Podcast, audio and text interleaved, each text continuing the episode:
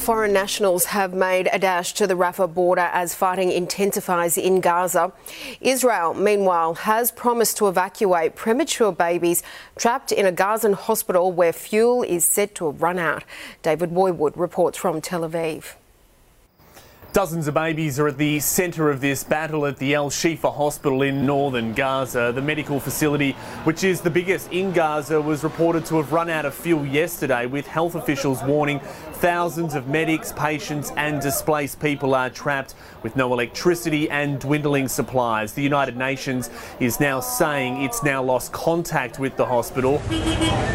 Hamas officials are claiming a number of these newborns have already died. Israel though, says it is still formulating a plan to try and evacuate them. Look, the critical situation as the Israeli Defense Force pursues Hamas militants operating from within and under the hospital, that is according to Israel.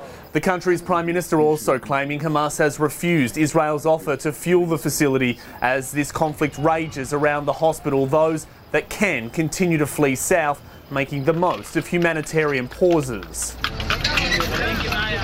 But in a major blow for hopes of something more longer lasting, the terror group has now suspended hostage negotiations. America, through Qatar, had been deep in discussion with Hamas.